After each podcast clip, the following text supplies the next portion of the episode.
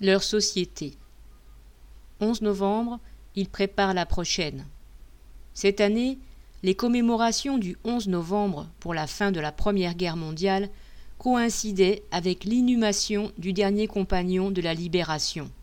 Macron, candidat encore virtuel à sa succession, n'a pas manqué de sauter sur l'occasion pour se mettre en scène.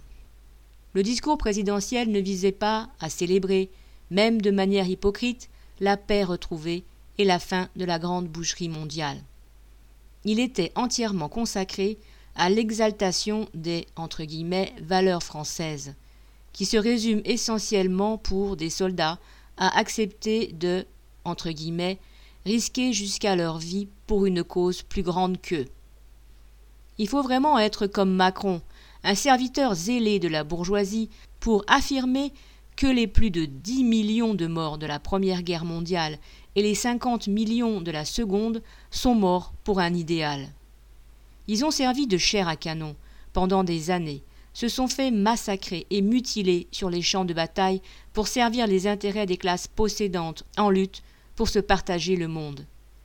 Les cérémonies autour des guerres ont comme objectif de préparer la classe ouvrière à se laisser enchaîner derrière ses exploiteurs.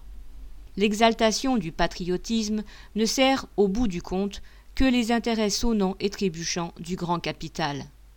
Comme ses prédécesseurs Sarkozy ou Hollande, Macron n'a pas dérogé à la règle. Avec de tels discours, il prépare la prochaine boucherie. Camille Palieri